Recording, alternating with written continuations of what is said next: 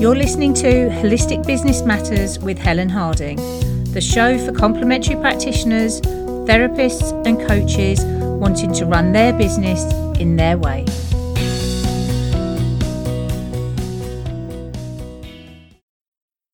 Hello, and welcome to episode six of Holistic Business Matters. I'm your host, Helen Harding, and today we're looking at simple ways that you can work remotely. Now, in our current climate, with the coronavirus and everything, working remotely is the only option we have if we want to continue supporting our clients. But actually, it's probably going to change the way we work forever.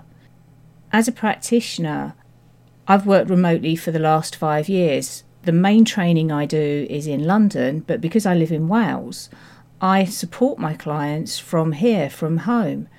So actually, it's looking at how we can do that as effectively as possible so that you can continue to support your clients too. And there's a lot you can do remotely. Technology is amazing, but start simply. Don't try and do everything in one go because you'll overwhelm yourself. Start where you are and with what you have, and you can build on it. You can always add in more services as your confidence builds as I said before, once we get over this period of time where we're forced to work remotely, it's probably going to be a really good option for you to consider for the future because there are lots of benefits. You don't have the additional costs of hiring rooms and travel. It's much better on your time as well. And it's also good for clients that have trouble getting to you. It opens up a wider audience for you so you don't have to just work locally. So there are lots of good reasons to have some sort of remote working in your services. Before you do anything remotely, though, really make sure that you're covered by insurance and that your professional body approves the way that you're delivering whatever it is that you're delivering. You need to make sure that you start with those basic foundations in place. And as practitioners, it's our responsibility to ensure that the technologies we use with our clients meet the standards of privacy, etc., that, that are required. So, the first thing I do is think about creating a system.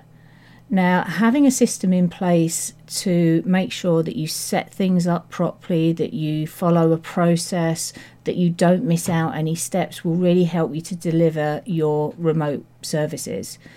And especially if you're working with new technology that you're not used to, make sure you have some sort of system in place because when you come to do it again and again, you'll have a checklist, and checklists are a brilliant way of making sure you don't miss anything off.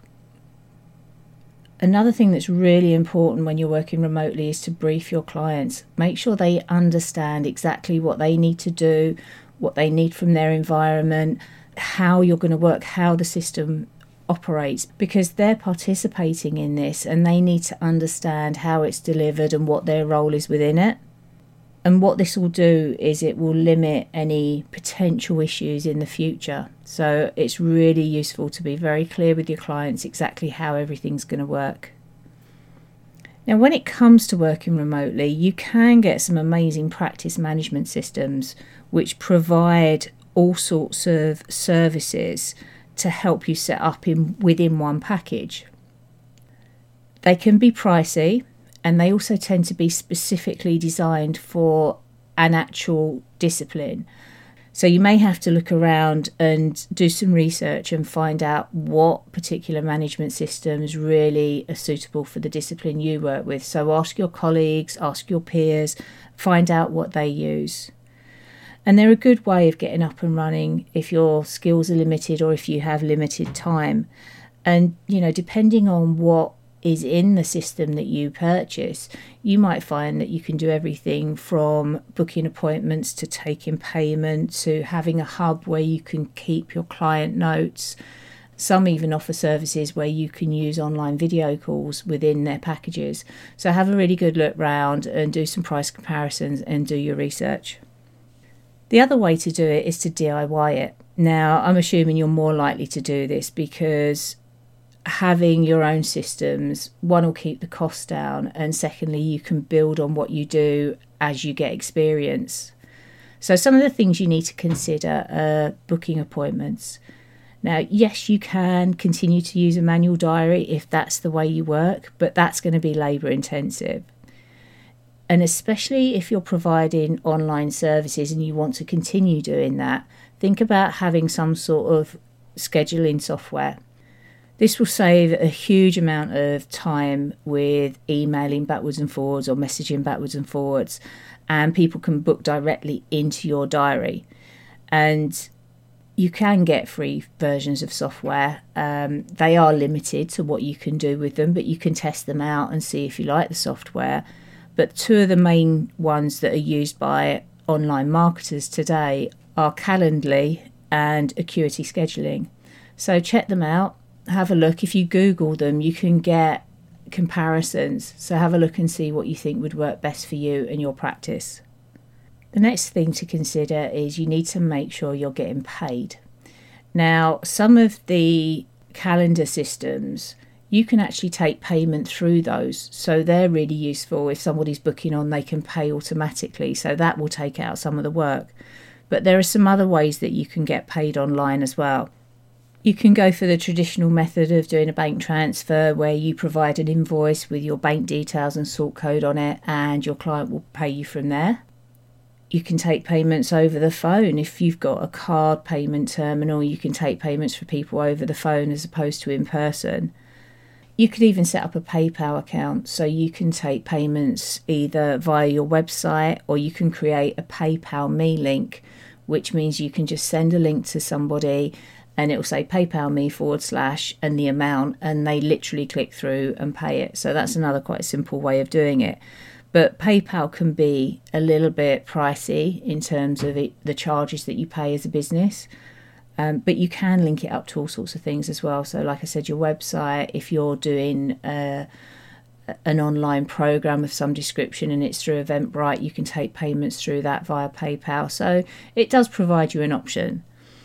You could also set up a shop on your website where you actually put people through purchasing a session with you as if it was a product and they can pay you via that system which would then link up in the background to something like Stripe which again is another online payment method but it's got far cheaper rates than PayPal. So definitely have a look at Stripe as well as an option and see if that's something that would work with your system.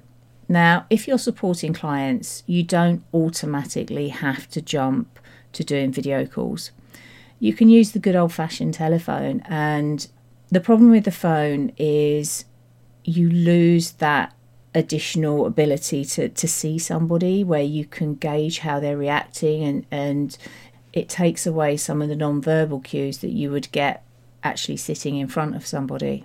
But it is an option, and especially if your audience aren't online everybody gets telephones, everybody understands them, so it is an option that you can use if you need to. Video calls is the big one right now.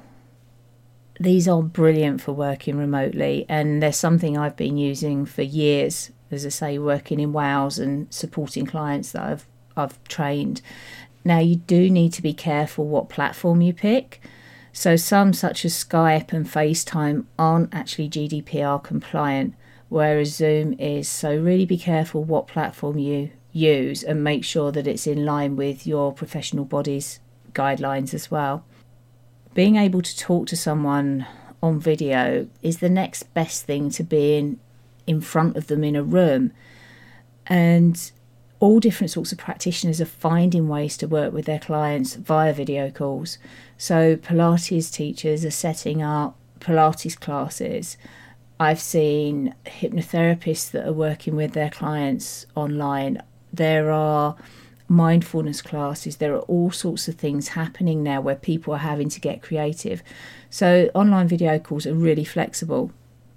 You do need to consider, though, that when you're working with video calls, that both you and your client are happy and confident to work online. It isn't for everybody.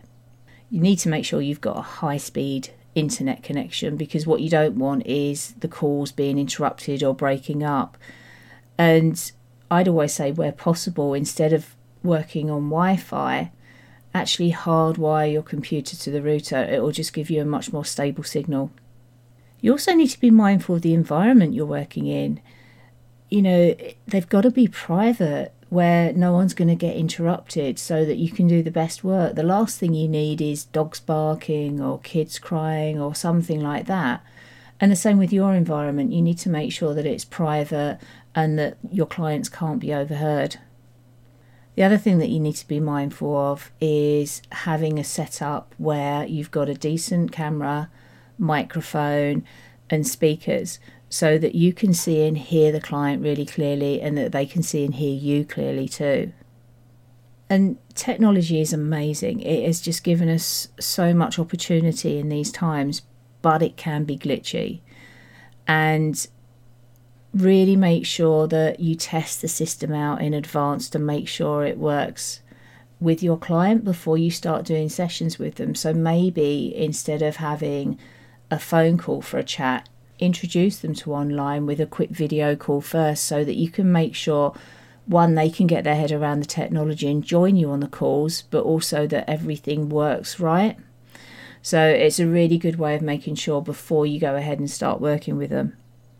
And whilst you're working online, you may have to provide your clients with other information. So it might be there are documents you have to provide them, which is easy enough. You can create PDFs and you can email them to them, or you can even create folders in Dropbox or Google Documents or something like that where you can send them a link.